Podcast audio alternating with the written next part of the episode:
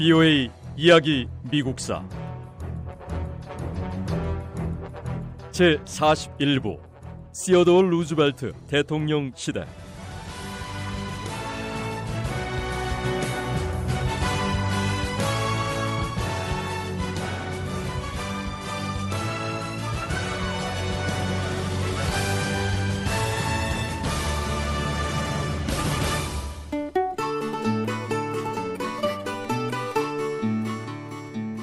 뉴욕주 주지사로 일하면서 세어도 루즈벨트는 기업을 통제하기 시작했습니다.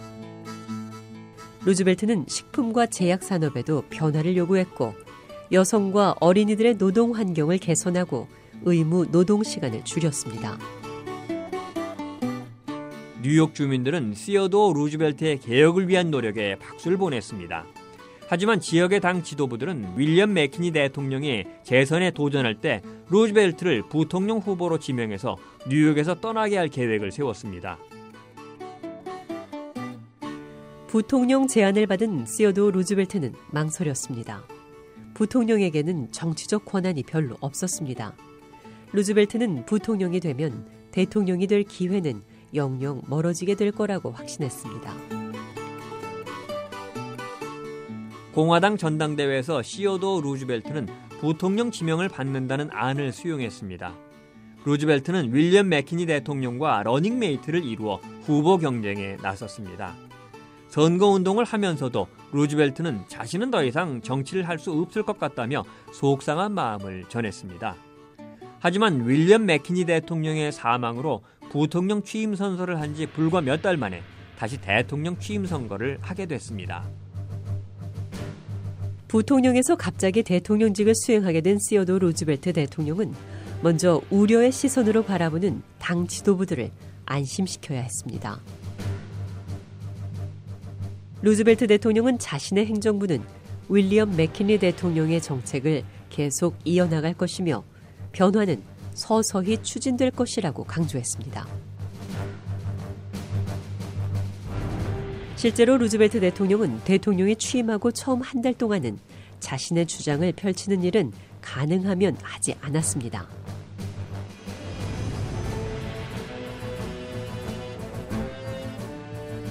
루즈벨트 대통령이 대통령으로서 의회에 보낸 첫 번째 내용은 협상에 대한 제안이었습니다. 루즈벨트 대통령은 산업 문제에 대해서 상무부와 노동부가 협상해야 한다고 권했고요. 해군을 더 강력하게 만들어야 하며 미국으로 들어오는 이민은 제한할 거라고 말했습니다. 무엇보다 루즈벨트 대통령은 오랫동안 바라왔던 수로 건설을 추진해서 중앙 아메리카에 태평양과 대서양을 연결하는 운하를 만들어야 한다고 주장했습니다.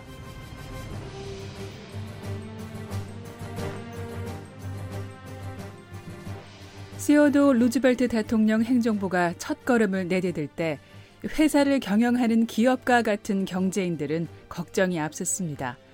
루즈벨트 대통령이 그동안 보였던 정치적인 활동 성향을 보면 분명 대통령 때문에 경제 활동이 위축될 거라고 믿었던 거죠.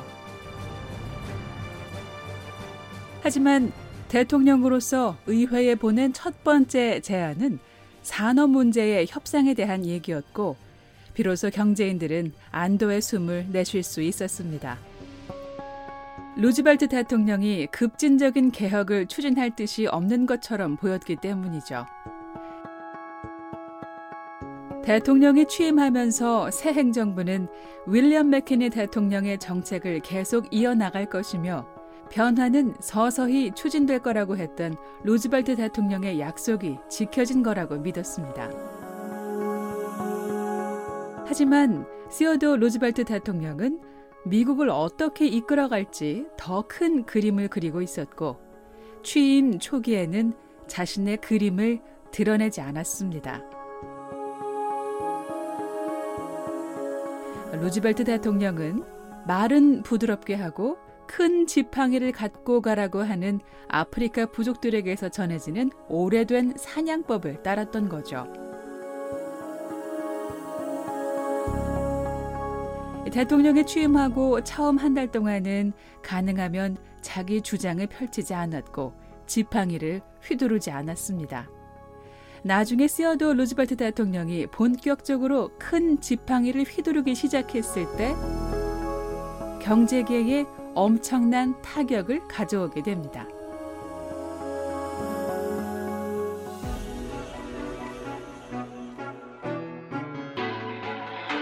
세어도 루즈벨트 대통령 시대는 미국 역사상 대단한 기술 발전의 시대였고 사회 발전에 대한 기대 역시 컸던 시대였습니다. 국민들은 정치와 산업, 천연 자원 이용에 대해 개혁을 요구했습니다.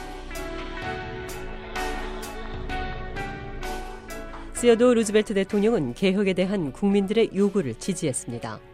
개혁을 위한 첫 번째 과제는 오랜 기득권 세력과 맞서는 일이었습니다.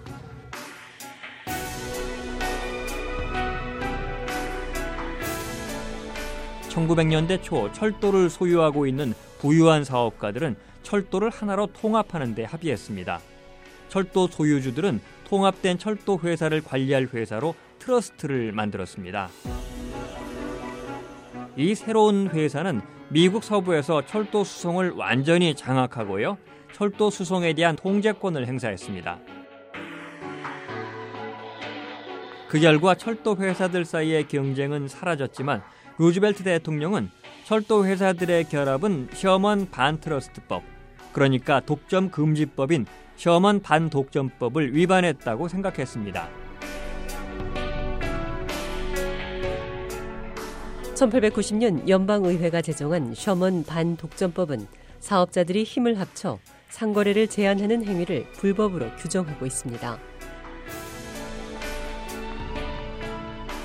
기업들이 서로 다른 주들 간의 교역을 방해하는 것은 위법이고 어떤 사람이나 단체가 전체 산업을 통제하는 것 역시 불법으로 보고 있습니다.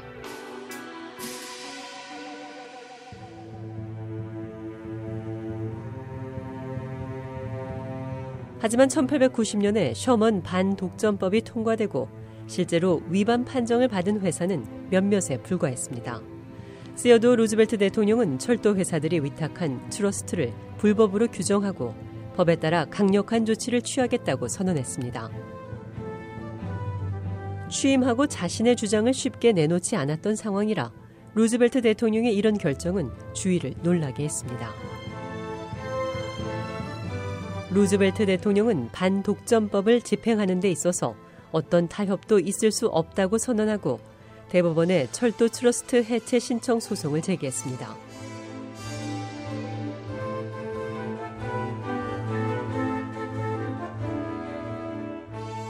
루즈벨트 대통령은 철도 회사들의 반독점법 위반에 대해 엄격하게 다루는 이유가 결코 이 거대 회사들을 공격하기 위해서 그런 건 아니라고 강조했습니다.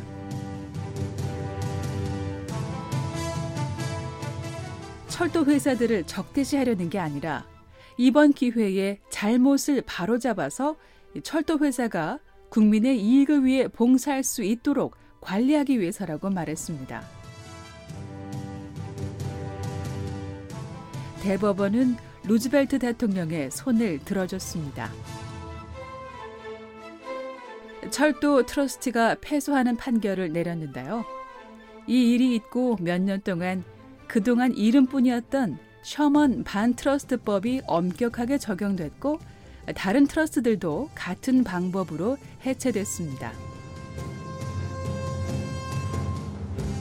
미국 사람들은 이 일을 반 트러스트법 위반 단속이라고 했고 시어도어 루즈벨트 대통령을 반 트러스트법 위반 단속자라고 불렀습니다.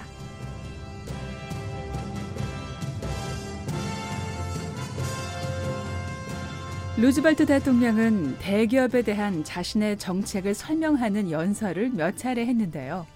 가는 곳마다 국민들의 열렬한 환호와 지지가 대단했습니다.